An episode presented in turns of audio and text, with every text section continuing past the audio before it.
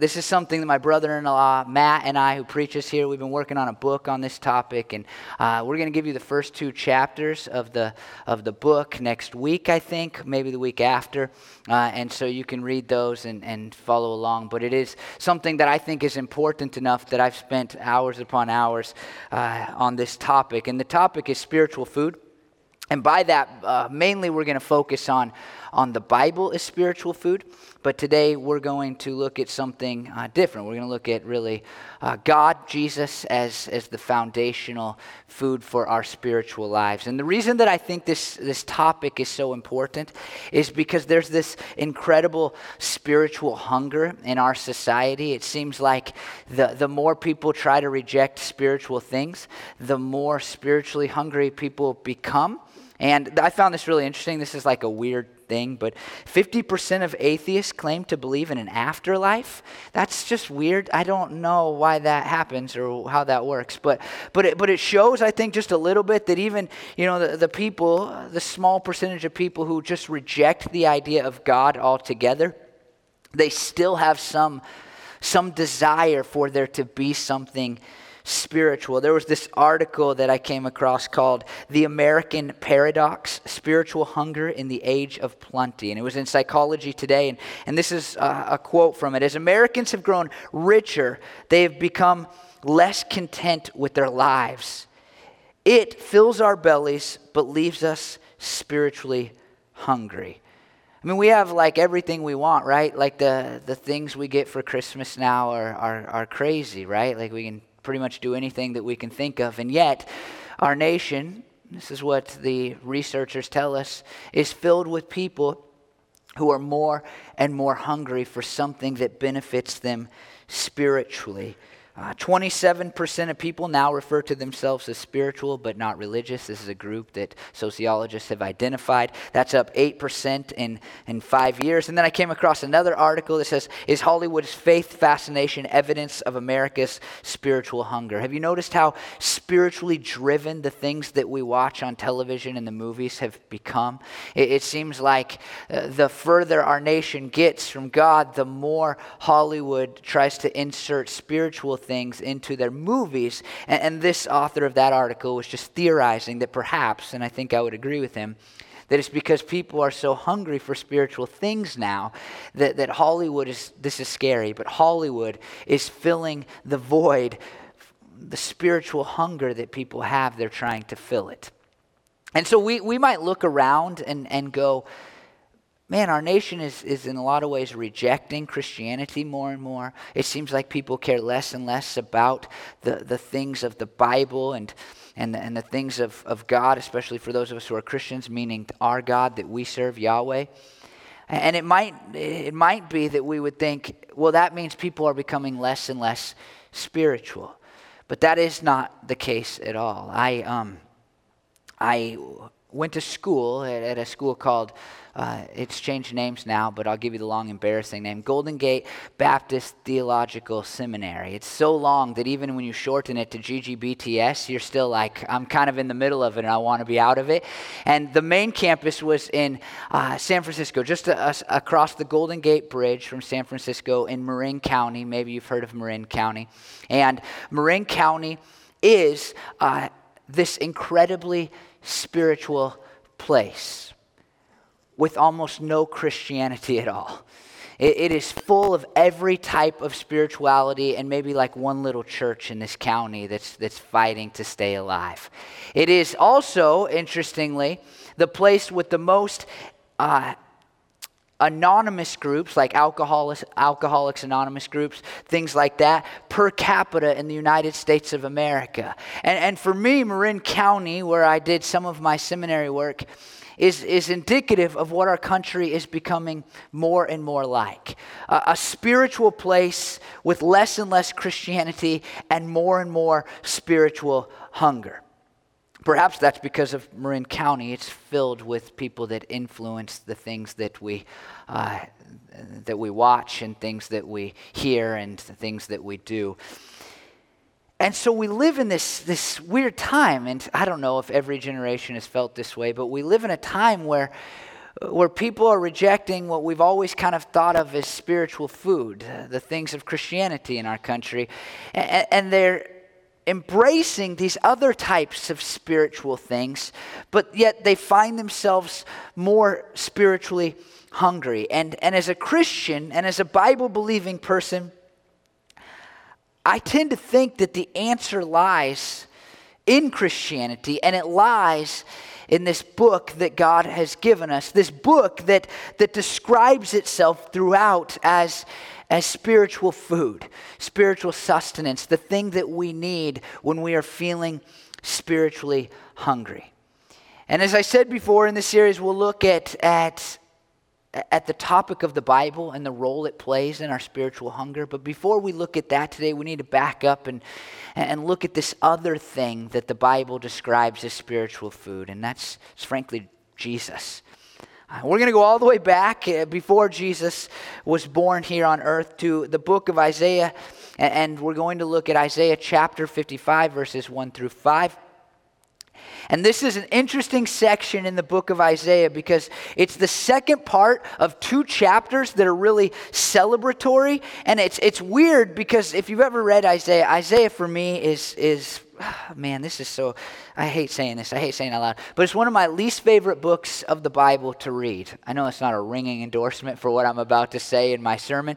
And the reason that, that I struggle with it is because for like, you know, 50, chapters, it's pretty much like everybody's getting punished over and over. And you don't even know who these people are. It's like if I was reading you a list of names of kids that are going to get spanked today, you'd be like, I don't care. You know, like, what does that have to do with me? Somebody get to the point. Like, I, I don't know what you're talking about. I don't even know who these people are. That's how I feel the whole time I'm reading Isaiah. It's beautiful if you sit down and you study it, but if you're just reading, like, I have no clue what's happening. Like, what, who are these people and why is God angry at them?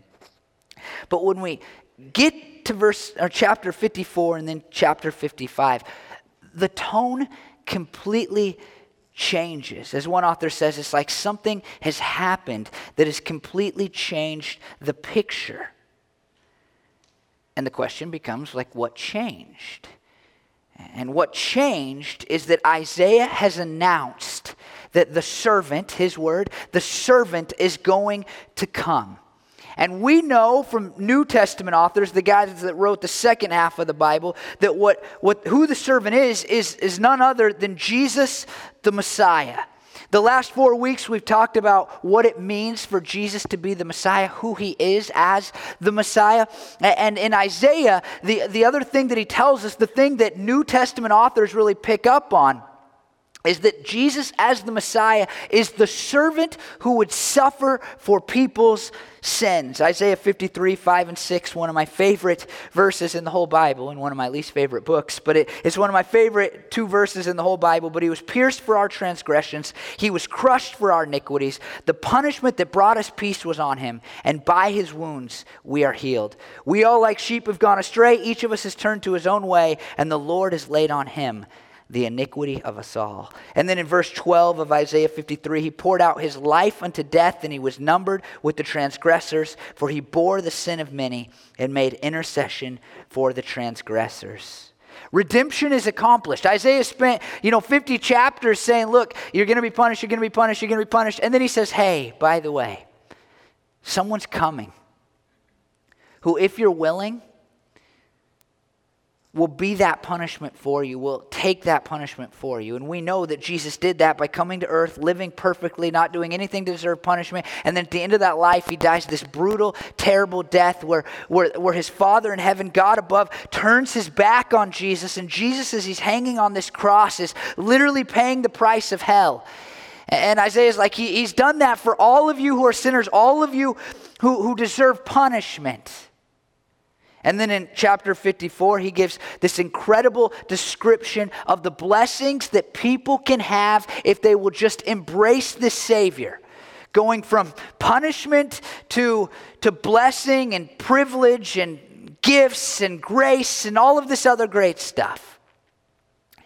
And then in our passage today, he begins chapter 55 by really calling us to partake of this gift that the servant has offered us.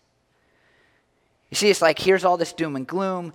Here's the suffering servant who pays the punishment for you. Here's what he can give to you. But oh, by the way, you have to embrace it. You have to take hold of it. You have to accept it. Edward Young, who wrote a commentary on the book of Isaiah, said the prophet is an evangelist with the concern for the souls of men and a realization of their desperate condition without the blessings that the servant has obtained. Verses 1 through 7 are, are, filled with imperative verbs, which is to say, like he's adding exclamation points at the end of all of his words. Like, you need to embrace this, you need to embrace this, you need to embrace this. He's imploring readers to accept this incredible gift that God has offered through the suffering servant. He's like, Look, I, I know all of the punishment and the, the bad that can come, but there's a way out. There's a way out if you'll embrace it. And so, please, please, please, that's what he's saying. Please, please, please, my words, but that's pretty much what he's doing. Please, please, please, embrace, take hold of, accept what God has offered you. And he does it through a food metaphor. And it's so beautiful. And it's not just going to be what you think, it's going to be beyond that, I think, as we look at these words today. They just came alive as I was studying. And, and here's how it begins in, in Isaiah 1 1, excuse me, 55 1. Come, all who are thirsty, come to the waters. And you who have no money, come buy and eat. Come buy wine and milk without money and without cost. In the ancient world, when a city or town didn't have water, merchants would show up and they would sell water to the people who needed it. And you know, you don't have uh, modern you know tap water or whatever. And so you're if you're out there in the middle of nowhere then you're relying on somebody to show up and they're selling you water. And can, i just i don't know this. I have no real background on this. But can you imagine the premium price put on water? When people need something then then the price goes way, way up. It's like buying something for a wedding. It's like, wait, that's just a piece of cotton. It's like, but it's a wedding piece of cotton, and you have to have it at your wedding in order to make your day perfect. And it's like, wow, it's four hundred dollars. Like how? That's crazy to me. You know what I mean? Or things with your kids. It's like, like you you have to have a car seat, so they can just charge you what they want for car seats. And you're like, well, I have to have one, or I'm going to jail. You know, I'm not pulling a Britney Spears. Did she drive her kid without a car seat? Old, sorry for you young people, old analogy, but like I have to have a car seat. Price goes way up. And so you can imagine the price of water. When somebody shows up, they can charge you whatever they want because you have to have it to stay alive. And the call here is to come and take the water freely.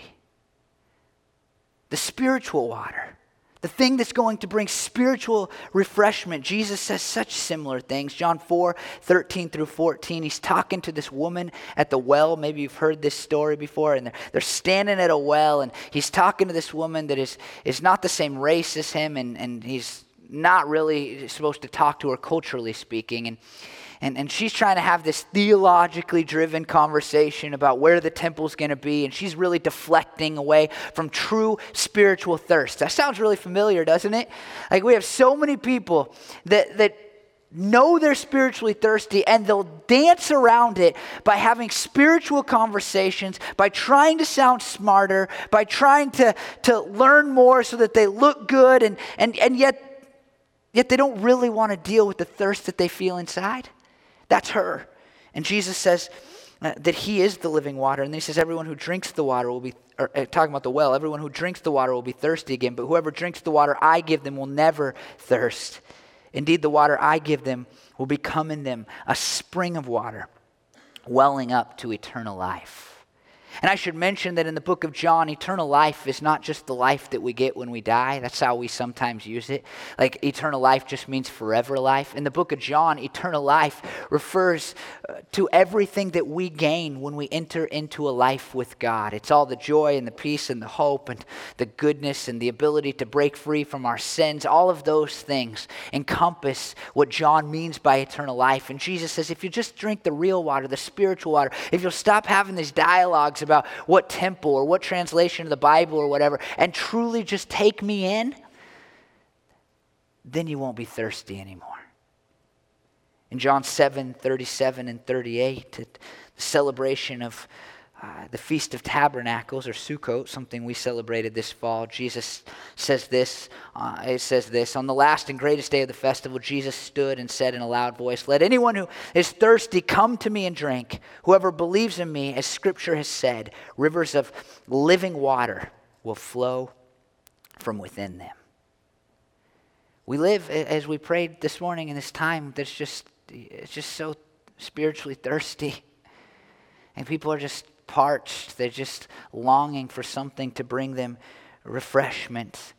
And, and Jesus is and has always been the only answer, even before he lived.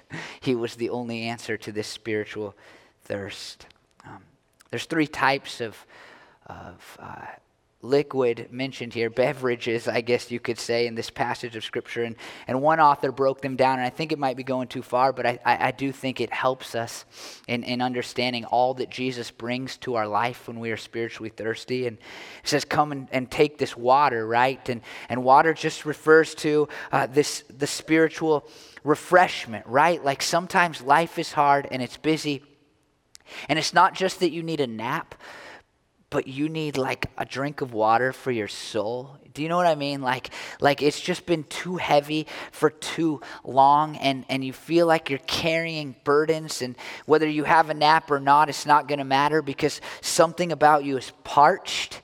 Like you're just thirsty. It's like that wake up in the morning and haven't had a drink of water, thirsty, right? And and your soul feels that way. Like I just need something if I'm if I'm going to keep going at all spiritually, I need something. And and Jesus is that. He's that water.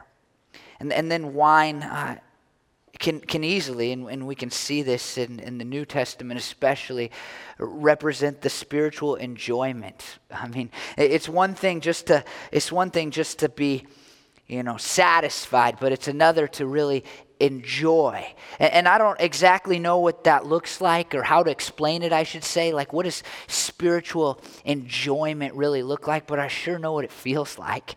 And, and I know for me that the moments I'm closest to Jesus are the moments that make me want to celebrate the most. And, and it's interesting that wine is used because so many people, I think, they look at Christians and they, and I, I think I've actually had this said to me before. Like, how can you have a good time if you don't get drunk if like an alcohol is not a part of it it's like i just i don't know i love jesus and when i'm with christians like we have a good time and and and it's funny that wine is what's used here in this passage to say look look if you want to be spiritually exhilarated to enjoy the, your life, you know, like really what's life, not just have fun on the outside, but on the inside you want to have a fun time, then, then it's Jesus that's going to bring that to you. It's not going to come in any other way. And then, and then milk is the other one that's used. And, and we'll talk about this metaphor uh, throughout this series because it's one that the New Testament picks up on and the New Testament authors. But milk is, is, is something that brings nourishment to us. Like every baby needs it, right? They can't live without it. When I was a kid, you know, knowing what we know about sugar now, this wasn't the greatest nutritional advice, but I would not drink milk. And, so our doctor told me to eat yogurt, and so I used to eat a lot of yummy yogurt. Anybody remember yummy yogurt, fruit on the bottom? It's hard to find now. Every now and then at an upscale, I was not eating upscale yogurt. At the time, I'm sure it was the cheapest yogurt, but now it's like at New Seasons. That's where you get yummy now. Anyway, uh, my upscale childhood that I didn't have. But but you need you need the, the nourishment of milk. And and frankly, like I, I just you cannot have what you need to have a good spiritual life, to be spiritually equipped without coming to Jesus. And that's what I saw in Marin County, right across the Golden Gate Bridge, right? All of these people who are struggling with all of these things and, and, trying to drink whatever new spiritual thing comes along and then and then struggling with addiction and, and struggling with depression and all of these things. I, I, I, try to say in as many sermons as possible that I met Robin Williams once. Have you heard? Uh, if you've been around, you've definitely heard. But I, I met Robin Williams in Marin County. It's where he went to hang out. And, and, uh, and you could see that guy every interview, if you, especially as you look back after he committed suicide, every interview, he's just deflecting, right? It's like, how's life? He tells a joke. How are things with your family? He tells a joke. It's like he couldn't ever embrace anything spiritually. And you look back on that and you think, man, that man was empty spiritually. He just fit the society of, of the county in which he hung out, right? He lived just across the bridge from it. And what if, what if he just, what if he just would have taken in Jesus? Like maybe he'd still be telling jokes today. Psalm 63 1 says, You, God, are my God. Earnestly I seek you. I thirst for you. My whole being longs for you. In a dry and parched land where there is no water. And the psalmist that wrote that lived long before Jesus, but we who can look back at the life of Jesus and say, Jesus, I invite you in, we can have the, the spiritual nourishment, or nourishment, excuse me, to mix my metaphor, spiritual nourishment we need, the spiritual enjoyment we need, and the spiritual refreshment that we need. And it's all by coming to Jesus. It's all by coming to Jesus. And that word is said three times in this passage come to Jesus, come to Jesus, come to Jesus. It doesn't say Jesus, obviously, but it's come, come, come. And so many of us stand at a distance from Jesus. Whether we're Christians or not, we stand at a distance and we say, Oh, I wish I was spiritually refreshed and I wish I could enjoy things spiritually and I wish I had that spiritual uh, nutrition that I, I so long for because I feel empty. I know something's missing. And we leave Jesus out there. Like I'll get around to you as a last resort or when I'm not busy anymore, or when all my work's done and all the to-dos are checked off and when you're thinking about all the all the uh, upcoming New Year's resolutions, it's like that's down there. I'd like to read the Bible more, but first I need to exercise and eat better and I don't know, whatever else we're going to do. And, and, and Jesus is like standing over here going, Come to me, come to me, come to me, come to me. Because I'm, I'm where you find spiritual refreshment and nourishment and enjoyment. And this, this next verse, verse 2, it's what we do instead. It's what we do instead. Instead of coming to Jesus, we, we follow this pattern. You know, from hundreds of years ago, we follow this pattern, and, and it won't make sense at first, like much of Isaiah, but when you really think about it, it does. Why spend money on what is not bread and your labor on what does not satisfy? Listen, listen to me, and eat what is good, and you will delight in the richest of fare. The word the phrase not bread is an incredible phrase. It's, it's actually like a compound word, like not bread. Not not bread, but not bread. Zach, am I communicating that with a hyphen in between? Not bread. And it's as I read that phrase, and, and some author brought that to my attention. It's like this is what we do. We try to fill our, our souls with things that are not bread that are never going to fill our souls. It's like we eat cardboard and expect to be satisfied. And, and he says it here like, why do you labor on what is not satisfied? And, and why do you spend your money on what is not bread? And, and I look around, and, and all of these people just that I'm surrounded with that are spiritually hungry, and they spend their lives on things that will never and don't ever fulfill them. Just think about it. Just consider it for a second. Do people ever seem satisfied by having a lot of money? No, they want more money. They want more of it. That's what people want. They always are longing for more money. It doesn't satisfy them, and they spend their whole lives trying to get more money. They try to, they try to do everything they can for this not bread, and it never brings them any satisfaction. In, my generation, we're driven by followers oftentimes and influence. And we think about how many people like our stuff. And, and they're saying this is so interesting that, that social media is actually driving depression levels up because people are so driven by that next like and by that next follower uh, uh, that it, that it just kills them when they don't have it. And it's like we're spending all of this mental power and all of our creative efforts on, on social media, and it's not bread. It's not bread. Because nobody's ever been satisfied by another follower, they just want another follower. And some people spend their whole lives trying to, to have power, and when they get it, they want more power. And when they get it, they want more power. And some people want to be famous and they, and they strive for fame or they want to be known for the work that they do. And, and when they are famous or they're known for the work they do and people respect the work that they've done, then, then they want more.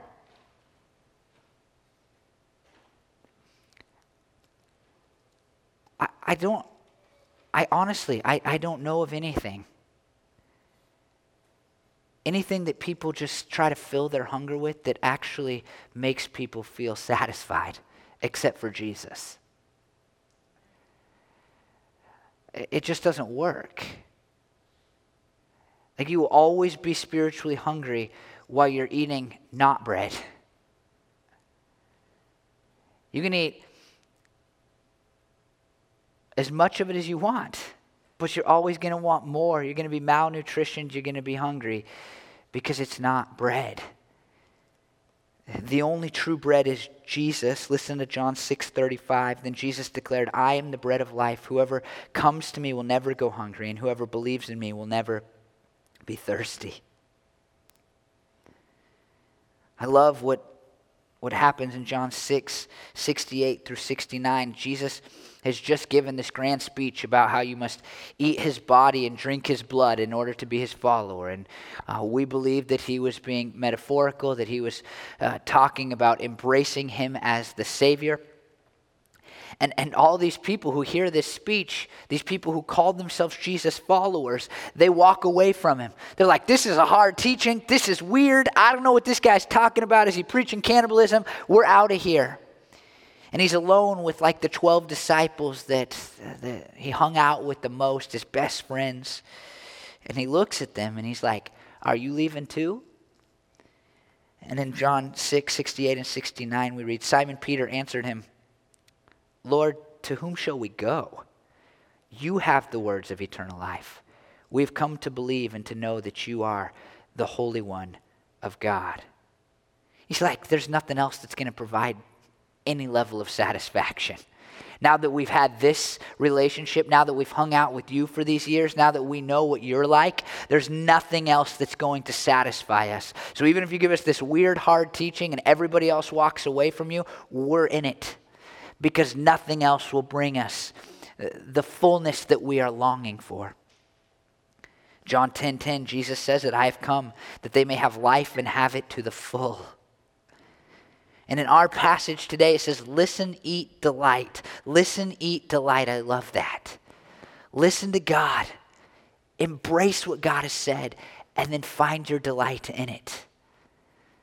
Come to Jesus, listen to Jesus, eat of Jesus, and then delight in Jesus. John Oswalt says the essential ingredients to a person's life are listening to God and coming to Him. I want to read the next verse too, and uh, I have on it to go through verse 5, but I don't think I'm going to today. I just I think I'm just going to read the next one. It says, "Give ear and come to me; listen that you may live. I will make an everlasting covenant with you, my faithful love promised to David." Well, what's at stake is your very life. When it comes to coming to Jesus, to listening to Jesus, to embracing Jesus, to finding your fulfillment in Jesus, what is at stake is your very life. And what verse 3 says is that you, you must renounce your unbelief and rebellion and accept God's provision for life. And this life goes beyond uh, just spiritual satisfaction on earth, it is something that we will get to do for eternity. We will be spiritually satisfied for eternity if we will embrace Jesus. And it's all because of, and I love this, this is why I want to read verse 3 and not just stop. Uh, because it, it says that it's all coming out of God's faithful love promised to David. And again, if you've been around, you know that I love this Hebrew word, hesed. In the Old Testament, and I made fun of Hebrew as a language last week, but it's, it's this language very limited in, in vocabulary. Very strange. But there's this word hesed, and, and almost it seems everything good that you read about God's relationship to us in the Old Testament is summarized. It's used, it's the word hesed, faithful, uh, loving kindness, faithfulness, grace, mercy, his goodness towards people. And the word is there to say that God gives us this relationship that is not based on us and what we've done and what we could earn, it's based on his incredible promises to us. He looks down from heaven. He said to his servant David, I'm going to set up a line, a kingly line in your lineage, and, it, and it's, it's going to be because of me and my love for you, not because of what you have done. And likewise, he looks down at us and he says, I want to enter into a relationship with you that will bring you the spiritual fullness that you so desperately long for, that will refresh you and bring enjoyment to you and nourish you for the rest of your life. And it's not going to be based on anything you can do, it's going to be based on what I'll do for you and he came down in the person of Jesus and he died for you. And not only did he die for you, he came back to life and he went up into heaven and he sits on his throne. But as he sits on his throne, he sent down to us the Holy Spirit.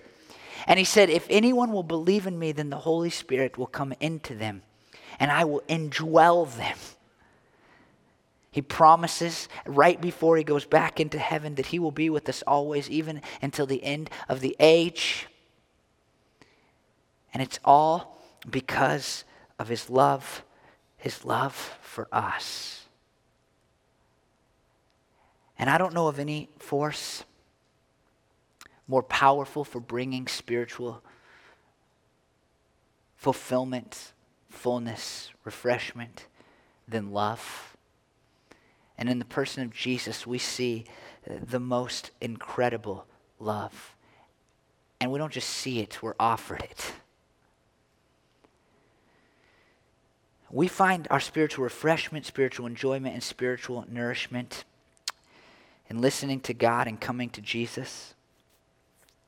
And so I hope first this morning, if, if you're not a Christian, if you're a person that's on the fence, if you're a person who, who maybe dances around theological topics, you know that you're spiritually hungry or thirsty and, and, and you've, you've looked at Jesus and he seems fine. I just would hope that you would just at least listen to what he has to say that you'd open the Bible and consider Him. And really, I hope that you'll embrace him. Maybe you already believe all of this stuff. You're like, yeah, I believe Jesus died for me. I believe he rose again. I believe that Bible stuff. But you've never embraced him by giving him your life. I hope that today's the day. Because all you're doing is chasing not bread right now, and it's never going to work.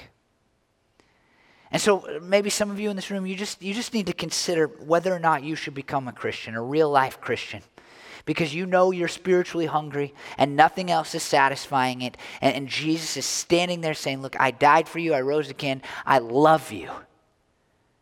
I love you. Just embrace me. But there's others of us that that are Christians, and, and we do find ourselves hungry and thirsty. And, and I'm going to just make a guess it's because you haven't consistently been coming to Jesus? I know that there's exceptions to what I'm about to say. But the rule seems to be that when people are coming to Jesus consistently, constantly, every morning, they're greatly satisfied no matter what takes place around them. They have joy and hope and peace, and they feel loved and forgiven, despite what others may say, despite how tragedy might strike. And I find that, and again, there's exceptions to this rule because some seasons are just really difficult. But I find that most of the time, people who are spiritually hungry that are Christians are people who are not coming to Jesus consistently. We find spiritual satisfaction by coming to Jesus, and we continue to be spiritually satisfied by abiding in Jesus, by consistently coming to Jesus. And as we go into this new year, and this is why this series is here, and we're going to talk about uh, more of what this means. But I think some of you who sit in this room to me, with me this morning, you're spiritually weak, you're spiritually hungry, you're spiritually malnutritioned. And you're trying to find you even you know Jesus and you love Jesus, but you're trying to find satisfaction in everything that's not Jesus. And he's looking at you and saying, "Come to me and drink and eat and find your spiritual satisfaction. And so this morning, I hope that you would consider, you who are Christians, you would consider whether or not you have been coming to Jesus, that you've been really coming to Him, that you've been really listening to Him, that you've really been embracing Him and all that He has to offer. And I bet if you're spiritually hungry, the answer is no. Bet it's no. You might spend five minutes reading some little devotional in the morning, uh, but you're not really coming to Jesus. And I'm going to pray now that those two things happen that, that you who are not Christians would consider coming to Jesus for the first time, and you who are Christians and find yourself spiritually thirsty and hungry would make the decision to come to Jesus to find your spiritual fulfillment. Lord Jesus, I'm so thankful for, for how you have brought me um, life. And I, and I don't just mean like I get to live forever, but I mean like true uh, abundant, full life. Lord, I know that, um, man, I know it as well as anybody, that when I am not coming to you, God, as consistently as I know I ought to be, I'm an empty person. And, and Lord, uh, every ugly part of who Chad is comes out in my treatment of others and how I stress about things, God, and um, the things I think about, the sins I commit. Uh, and, and God, yet you just stand there calling me to come to you. And I pray, God, for me and for all of those in front of me this year, 2019, that, Lord, we would be people who come to you. And, and I, I believe, God, there's people in front of me, people who will listen online uh, that aren't Christians. They've never given you their lives. They're trying to find fulfillment in anything and everything that isn't you and not bread. And I pray they'd give their lives to you, God, this year, maybe this morning. And I pray, God, for, for those who are Christians that are just seeking everything else, or maybe just other things. Maybe they've made you a small part of their lives instead of uh, making you making you the center of their lives, God. And I pray that they would return to you and they'd listen to you and they'd embrace you and they'd find satisfaction in you once again. Thank you, God, for all that you offered in Jesus. I pray these things in your name, Jesus. Amen.